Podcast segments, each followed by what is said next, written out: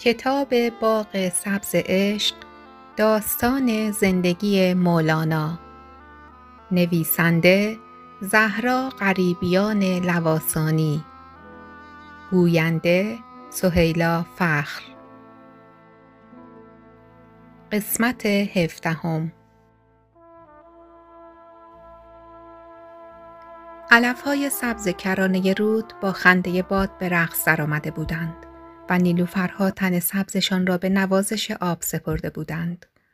جلال الدین محمد دستان سپید و ظریفش را در آب رود گذاشت تا آنجا که ماسه های ته رود را احساس کرد. آب رودخانه سرد و زلال بود که رختی و خونکای لذت بخشی را در انگشتانش حس کرد. نگاهش به امتداد رود افتاد که چسان تند و به سمت دریا می ریخت و لحظه ای نمی ایستاد. و بعد چشمش به خورشید افتاد که از انتهای آسمان به وسط آن می آمد. لرزشی تمام بدنش را فرا گرفت. نه از سرمای آب و نه از لبان ماهی که بر انگشتانش بوسه زد و رفت. به یاد حسین ابن منصور حلاج افتاد که گفته بود خدا مثل اشکی که از مژگان فرو می غلطد به انسان نزدیک است. زیر لب گفت وجود آدمی به حق است چون او را حق تعالی به خود عالم دانا و آشنا کرده باشد که از به وجود خود تجلی حق را دم به دم ببیند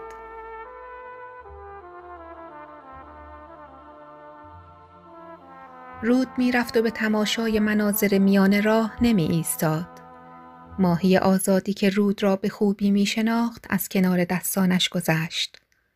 بر تن نقره ماهی دست نوازش کشید و در خود فرو رفت. برای این ماهی رفتن ضرورت زندگی است.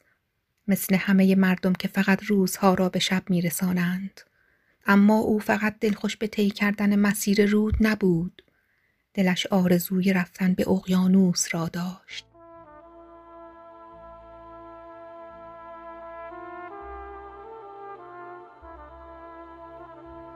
خورشید صبحگاهی به میانه آسمان آمد و علفهای کنار رود رنگ سبز تیرهشان در پرتو نور روشن و بهاری شد. جلال الدین دستانش را از رودخانه بیرون آورد و در زیر بغلش پنهان کرد تا کمی گرم شود. آن وقت به سوی درخت زیتونی رفت که هر روز در زیر آن کتاب می‌خواند. بوی اکلیل کوهی هوا را پر کرده بود. عادت داشت که هر صبح کتاب معارف پدر را آنجا بخواند. در لابلای برگ های این کتاب پدر را بهتر می شناخت. روح زیبایی را می دید که گرچه فقیه و مفتی است اما نگاهی متفاوت با عالمان و فقهای زمانش دارد. خدایی که پدر در این کتاب به او می شناخت با عطر نیزارها در میان سبززارها و لابلای شاخه های پر از گنجشک درختان پرشکوفه به دیدار آدم می آمد. او را شیفته خود می کرد و همیشه با او می ماند. در کتاب پدر آغوش خدا برای انسان همیشه گشوده بود. حالا برای او نیز که چنین خدایی را می شناخت شهر لارنده با کوهها و طبیعت زیبایش با میوه های خوب و گوناگونش جای خوبی بود تا او را لبریز از حضور خدا و عشق به او کند.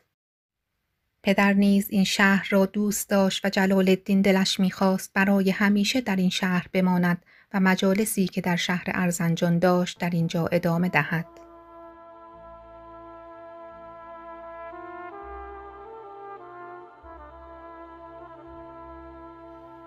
جلال الدین به رود نگاه کرد و گذرای عمر خود را در آن دید. چه کودک بود وقتی که از بلخ با کاروان حرکت کردند و حالا به هفده سالگی رسیده بود. دو دستش را جلوی صورتش برد و به شکل دایره‌ای انگشتانش را به همدیگر رساند و از میان آن به خورشید نگریست. آیا می توانم این خورشید را میان دستانم زندانی کنم؟ و این رود را که میگذرد در کوزه‌ای به گنجانم تا دیگر جاری نشود؟ عمر می رود و من باید لحظه ها را دریابم و بیشتر بیاموزم. صدایی از بالای درخت در گوشش گفت چیز دیگری نمانده که یاد بگیری. در ادبیات عرب فقه حدیث تفسیر قرآن فلسفه طب و عرفان و غیره سرآمد شده ای. دیگر چه بگویم؟ جلال الدین آنقدر مشغول آموختن بوده ای که کودکیت را در میان راه جا گذاشتی. تو کودکی نکرده ای و حالا داری جوانیت را هم از دست می دهی.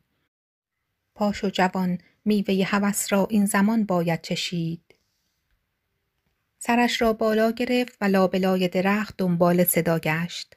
همان صدا گفت به صدای فاخته گوش بده. فاخته ای که برای بهار از دست رفته می‌خواند.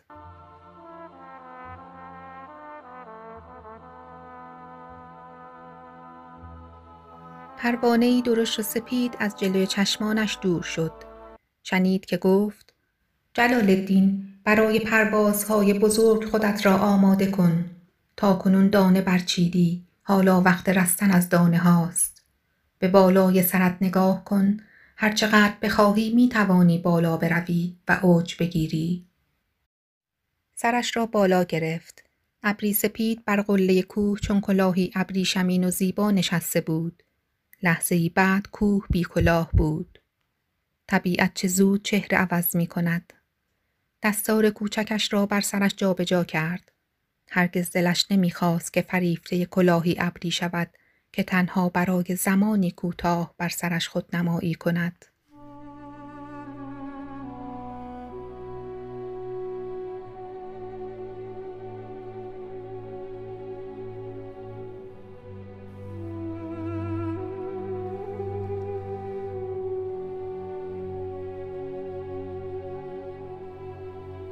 صبح فرا رسیده بود و هنوز شم در حال سوختن بود. جلال الدین به مادر فکر می کرد و می دانست که اکنون نشسته بر فرشی ابریشمین از آسمان او را به تماشا نشسته است. برخاست و کنار پنجره رفت و سراستینش را که از اشک مرتوب بود در جوار باد قرار داد.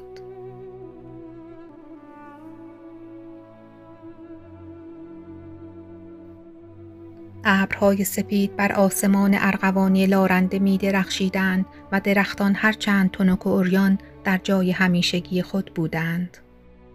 همه چیز سر جایش بود، حتی سرمای زمستان. مادر نیز جای دوری نرفته بود. اگرچه از این به بعد صدای مهربانش در خانه نمی پیچید و اشتیاق او را برای برگزاری مجلس های گرم و پر از ازدهامش نمی‌دید. دلش برای آن صورت سفید که این روزها کوچک و بیرنگ شده بود چقدر تنگ شده بود مادر عاشقان خانه باغ بلخ با درختان بلندش بود که در گوشه های پنهانش جلال الدین را می یافت که در مستی تنهایی خود با خدا بزرگ می شد.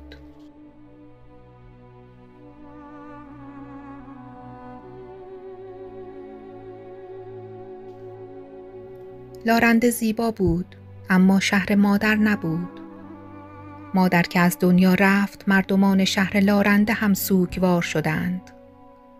امیر موسا سوباشی والی شهر ازای عمومی اعلام کرد. مادر که رفت قد بلند پدر به یک بار کوتاه شد. مادر که رفت دل جلال الدین را هم با خودش برد. دلتنگ مادر بود اما می‌دانست او اکنون آسوده است. بیرنج و غم بر دشتی سبز خانه دارد. مادر زیبا زندگی کرده بود. باری بر دوش کسی نگذاشته بود. انسانی که از مرگ می ترسد از این بیم دارد که با چهره حقیقی خودش روبرو شود. و مادر اما عاشقانه زندگی کرده بود. و به رویش دوباره انسان پس از رفتن از این جهان باور داشت. پس چه جای غم اگر او را نمی‌دید؟